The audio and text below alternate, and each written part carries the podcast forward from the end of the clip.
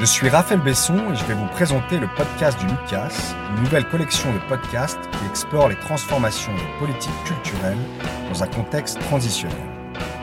Créé par le Lucas, le laboratoire d'usage culture art société, ce podcast va s'intéresser à l'art collaboratif, aux droits culturels, aux lieux intermédiaires ou aux pratiques artistiques amateurs et hors les murs. En donnant la parole aux artistes, aux professionnels, aux élus, aux habitants qui tentent de réancrer les arts et la culture dans la société, on souhaite contribuer à l'écriture d'un nouveau récit des politiques culturelles.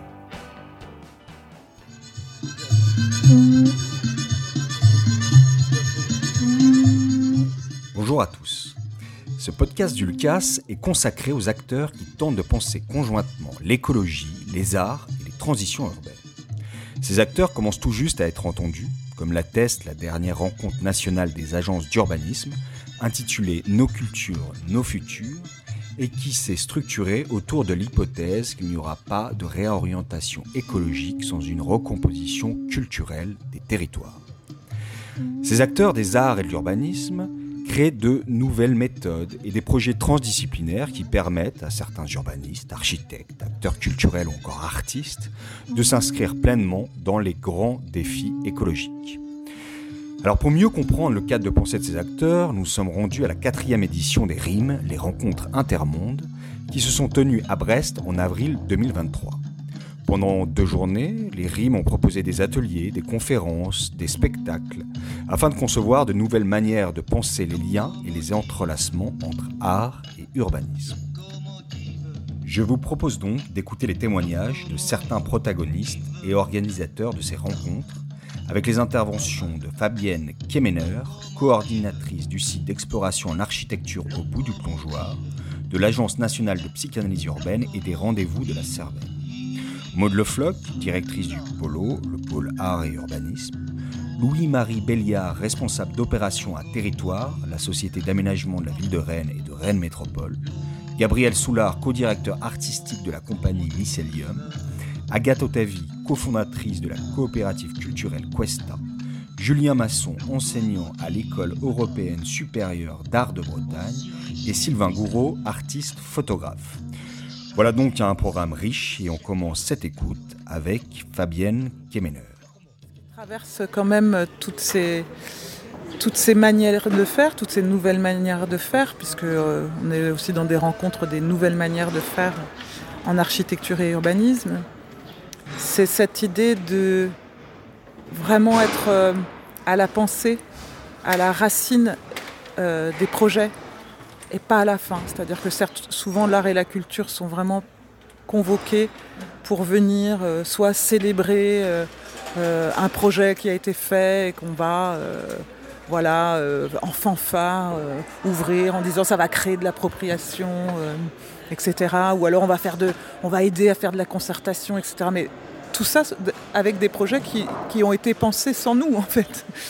Donc ce qu'on essaye de travailler, nous aussi, et du, coup c'est vrai que tous les acteurs culturels qui sont ici sont aussi montés beaucoup en compétences sur des sujets aussi de, politique de ville, euh, d'urbanisme, aménagement du territoire, pour aussi euh, être euh, à l'endroit à l'endroit de, la pensée et de, à la racine, à l'endroit où en fait on va pouvoir insuffler aussi une dynamique à un projet ou alors euh, du poétique, mais, dans, chaque moment, parce qu'en fait, à, partir du moment où tu commences à la racine, après tu te rends compte dans toutes les étapes d'un projet, que ce soit dans le moment du programme, où on a vu euh, la NPU tout à l'heure qui présentait justement quelque chose où là c'est vraiment au, moment d'une étude de faisabilité hein, qu'on va révéler l'histoire et l'inconscient d'un territoire, mais après il y a les moments de chantier qui sont des moments aussi où on peut aussi euh, faire tout un travail, il y, a, les moments, et d'ailleurs Souvent, les aménageurs nous disent, bah, nous, par exemple, on veut faire du biosourcé, on, on veut faire, par exemple, bois, terre, paille, etc. Mais il y a un problème d'acceptation sociale. Euh, on, imagine encore euh, que c'est la maison, euh, les trois petits cochons, etc. Donc, en fait, on voudrait faire mieux, mais on n'y arrive pas parce qu'en fait la presse c'est pas acheté, ils veulent, ils en veulent pas les gens de ces, de, ces, de ces choses qui, trament mieux justement.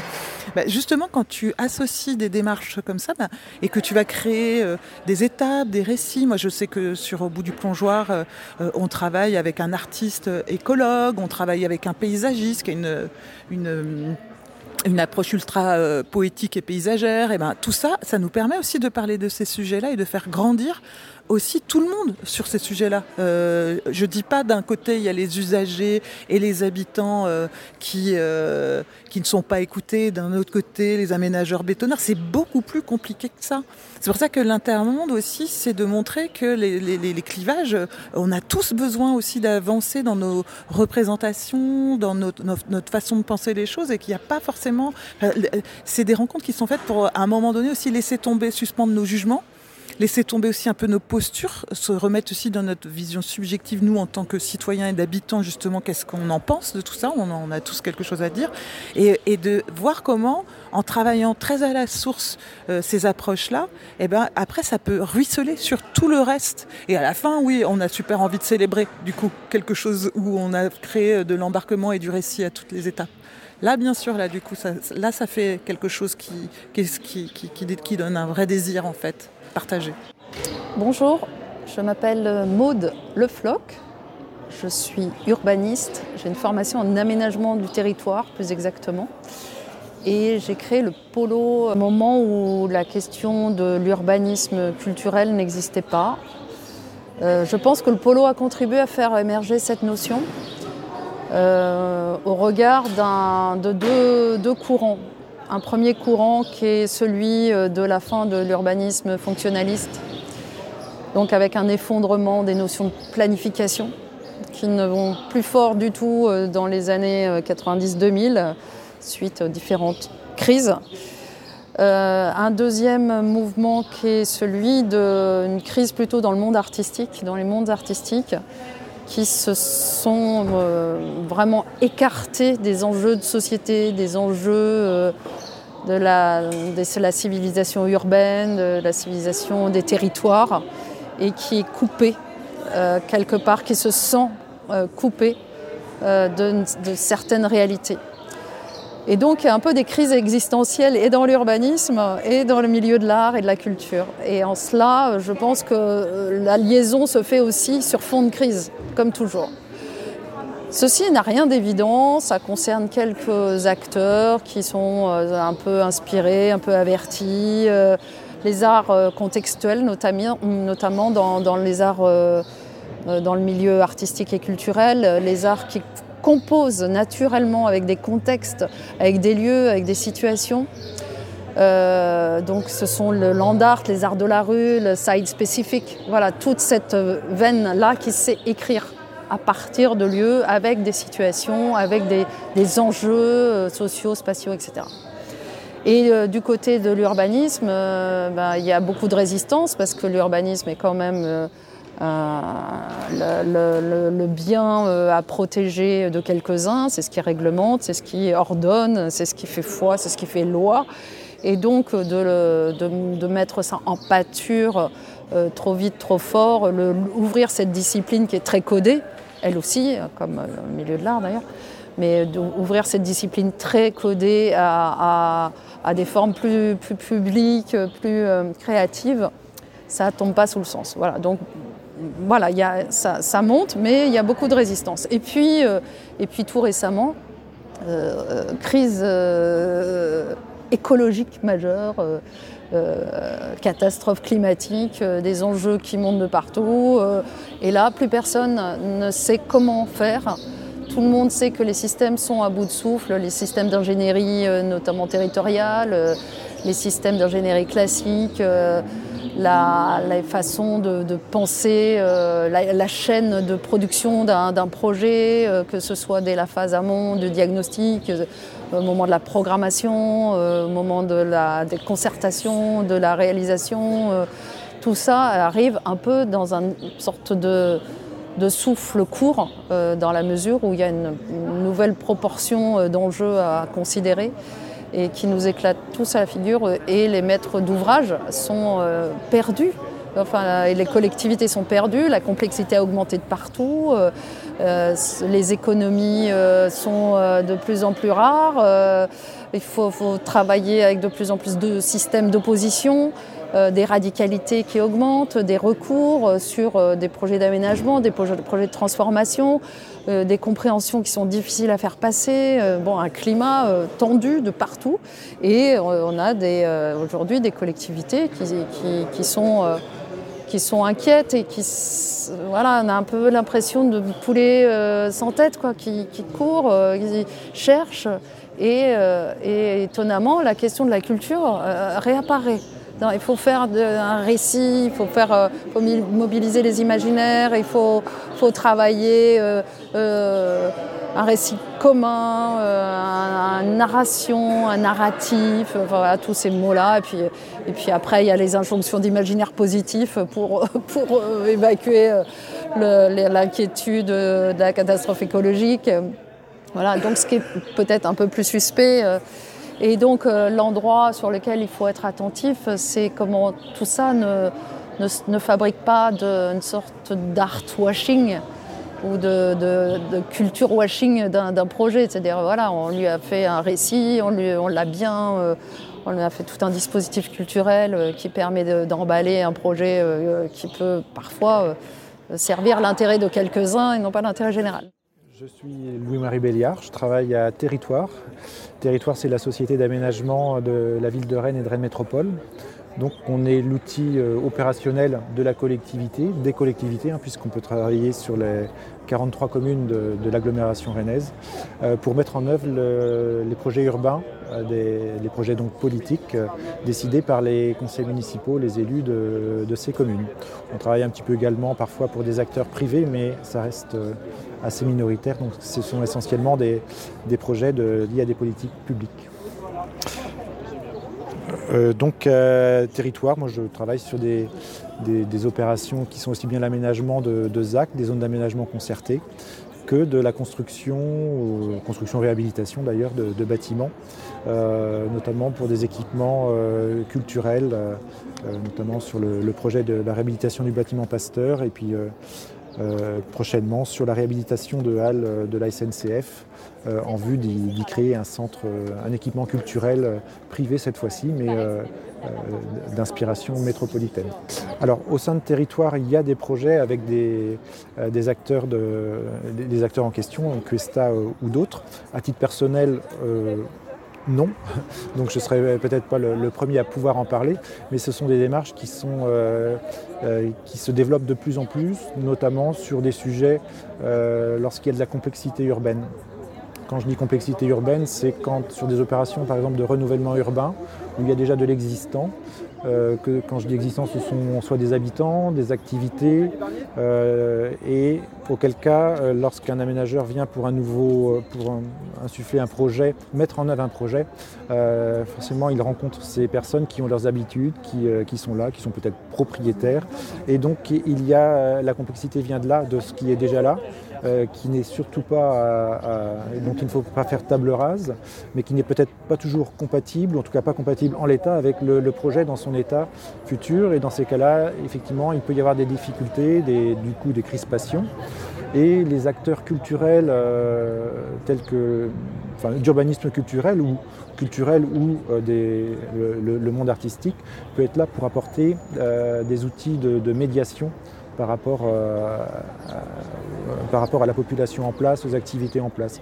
Et voilà, ces acteurs, ce qui est important, c'est euh, les outils de médiation qui permettent de, déplacer le regard euh, sur, le projet de façon à ce que chacun puisse l'appréhender par, d'autres prismes que par le prisme très technique, voire et technique, technique et financier.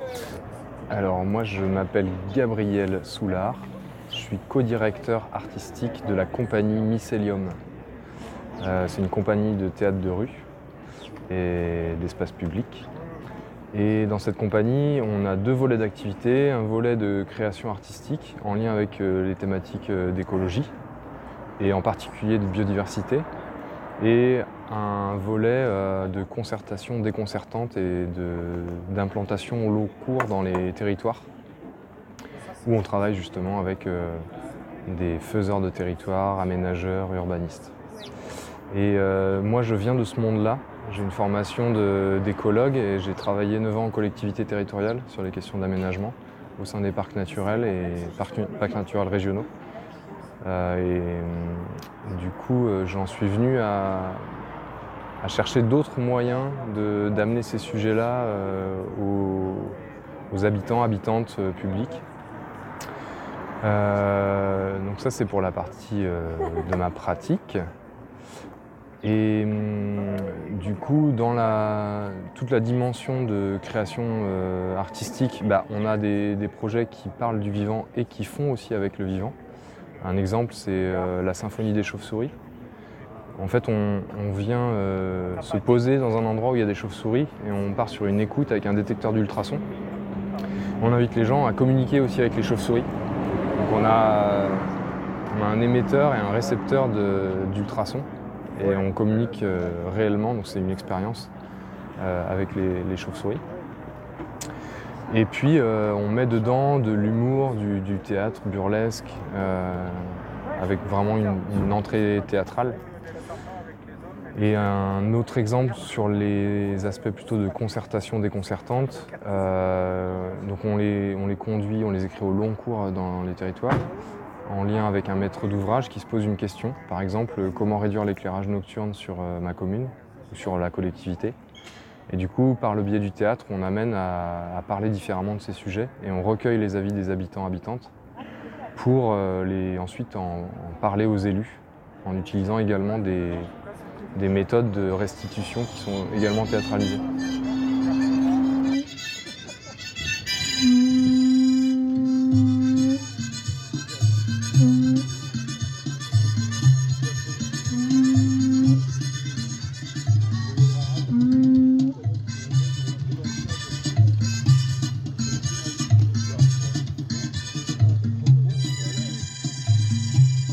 Suis Agathe de la coopérative d'urbanisme culturel Questa et on est co-organisateur des RIM.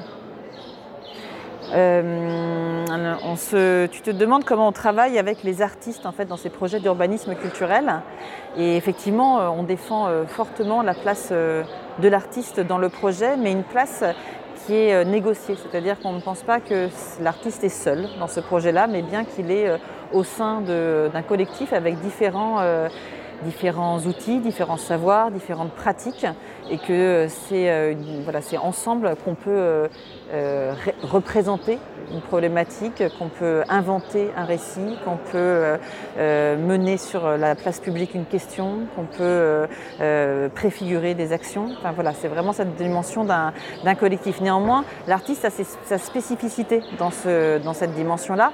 Et nous, il se trouve que les artistes avec lesquels on aime beaucoup travailler en fait, Cuesta, ce sont des artistes qui se posent des questions euh, euh, très hum, urgentes euh, de comment on négocie avec avec le vivant, comment on, comment on agit dans ce contexte de, crise un peu perpétuelle, comment, c'est quoi le rapport entre l'homme et la nature par exemple? On a Sylvain Gouraud qui était présent donc, au RIM avec une, avec une performance sur dix années d'enquête photographique sur l'agriculture qui pose, qui vraiment pose cette question-là et qui, est préoccupé par cette question et qui se pose aussi des questions euh, de société, euh, des questions de comment on a un art euh, social qui est utile au territoire. Donc cette dimension d'un art utile, par exemple, c'est quelque chose qu'on va défendre assez fortement au sein de la coopérative.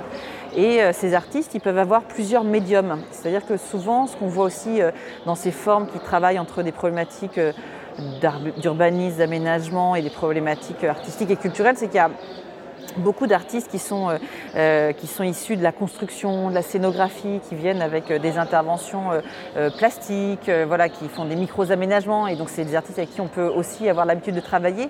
Mais on aime aussi avoir d'autres formes et d'autres médias artistiques en fait, dans ces aventures-là, autour de la photographie, par exemple. Donc, je citais Sylvain Goro, autour du récit. On travaille avec Alexis Fichet, qui est auteur, qui écrit vraiment aussi sur, sur ces enjeux d'interrelation de, homme-nature. voilà, ou du théâtre. On travaille beaucoup avec euh, Neil Dinch du collectif Gongle, un collectif d'artistes et de chercheurs qui, qui travaillent sur les relations entre art et sport, par exemple. Euh, ça peut être aussi des pratiques autour, autour du dessin. On travaille avec une paysagiste qui dessine, qui agit, qui bricole. Il y a plusieurs pratiques. En tout cas, ce qui nous intéresse, c'est c'est pas tant le médium que c'est la position que ces artistes ont. Euh, qui euh, tente en fait de, euh, de retravailler la question des liens, la, question des liens avec le vivant, la question des liens avec le vivant dans toutes ses composantes humaines et non humaines. Moi c'est Julien Masson, je suis enseignant designer à l'ESAB, l'École européenne supérieure d'art de Bretagne, sur le site de Brest, essentiellement en master où on engage une réflexion sur le design des transitions, donc c'est comment on se situe dans cette société et quels designers on forme pour trouver des réflexions sur le territoire. Et euh, à côté de ça, donc euh, on a monté avec des potes architectes, urbanistes, designers, un collectif qui s'appelait les Manufacteurs, où on a eu euh, accompagné le Fourneau et le Centre d'art contemporain Passerelle dans une démarche participative sur la fabrique citoyenne et poétique des Capucins, donc le nouveau lieu un peu spot culturel brestois, qui était un ancien terrain militaire qui a été rendu à la société civile, avec la réflexion de pouvoir flécher le 1% sur une démarche de fabrication de mobilier euh, sur euh, l'espace public, donc à l'intérieur des Capucins et sur les abords, euh, dans une véritable démarche avec les habitantes, habitants et embarqués de la commune et de la ville. Donc derrière ça, ça a été plusieurs temps de phasage, c'est trois ans de projet, avec des enveloppes, donc une enveloppe globale de 600 000 euros euh, fléché sur l'intégralité euh, de différentes attentes de la collectivité, sur des mobiliers ludiques autour du jeu, sur leur skatepark, sur euh, des mobiliers qui font écho à la médiathèque, sur des jardins de lecture ou des thématiques de ce type. Et donc nous, le collectif, ça a été vraiment, avec le fourneau, de construire une véritable démarche participative. Donc ça, quand je le dis, c'est parce que je, on fait attention à ne pas non plus faire tout le temps le jeu du politique, c'est-à-dire d'être dans le quantitatif euh, d'un certain nombre de personnes qui auront participé et qui feront euh, sur les résultats et sur les bilans euh, un peu gonflés l'ego, mais plutôt aussi de la notion de qualité et donc de comment est-ce que le designer, l'urbaniste, l'architecte, le menuisier viennent apporter leur expertise à la co-conception, du co-design et de la co-réalisation et ne pas juste être un faux prétexte à finalement faire passer du budget public sur euh, une, caution euh, démocratique. Je m'appelle Sylvain Gouraud, je suis photographe euh, et j'ai étudié pendant un an la sociologie dans un master à Sciences Po à Paris. Je suis parisien, né à Paris, donc j'ai grandi en ville et toute ma famille est urbaine. Et j'ai dû déménager à la campagne quand j'ai eu mon deuxième enfant et euh, ça m'a ouvert un monde et je me suis interrogé sur les pratiques euh, agricoles à ce moment-là. Et depuis dix ans, j'essaie de comprendre euh, qu'est-ce qui a évolué dans le rapport de l'homme avec la nature en utilisant les pratiques agricoles comme prétexte. Hier soir, j'ai fait une conférence un peu performative puisque je passe des images imprimées sous un, projecteur. Et c'est le résultat d'une enquête euh, assez longue euh, et qui démarre par une petite histoire qui est celle de la graine. J'essaie de déployer, de, montrer les, correspondances entre l'évolution de cette graine et, l'évolution du territoire. Il s'agit d'une graine de betterave qui a dû euh, être beaucoup transformée pour, rentrer dans le système de l'industrialisation de l'agriculture. Et euh, la graine euh, a été enrobée, elle est devenue monogerme, euh, et donc elle a pu passer dans les semoirs qui se sont agrandis parce qu'on était plus efficace, et du coup on a agrandi les champs et les infrastructures, et, du coup le paysage s'en est vu transformer énormément. Donc un tout petit objet comme une graine a fait partie de l'évolution de notre paysage, tout ça avec des questions économiques, des questions de santé sachant que la France est le premier producteur de betterave au monde, enfin de sucre de betterave au monde, et qu'à la fois c'est aussi une des premières destinations touristiques. Et donc euh, détruire un paysage, euh, c'est bien pour les rendements de betterave, mais c'est pas forcément bien pour euh, le bocage qui disparaît. Donc chaque évolution pose des questions, quoi. C'est une question de choix, et donc c'est une question de point de vue. Et cette question elle est très reliée au métier de photographe qui essaie de représenter les choses. Et donc quel point de vue on adopte pour, euh, pour parler, euh, pour comprendre le milieu qui nous entoure et le milieu dans lequel on vit et comment est-ce qu'on veut le faire évoluer. Donc voilà, c'est un peu ça l'idée de la pratique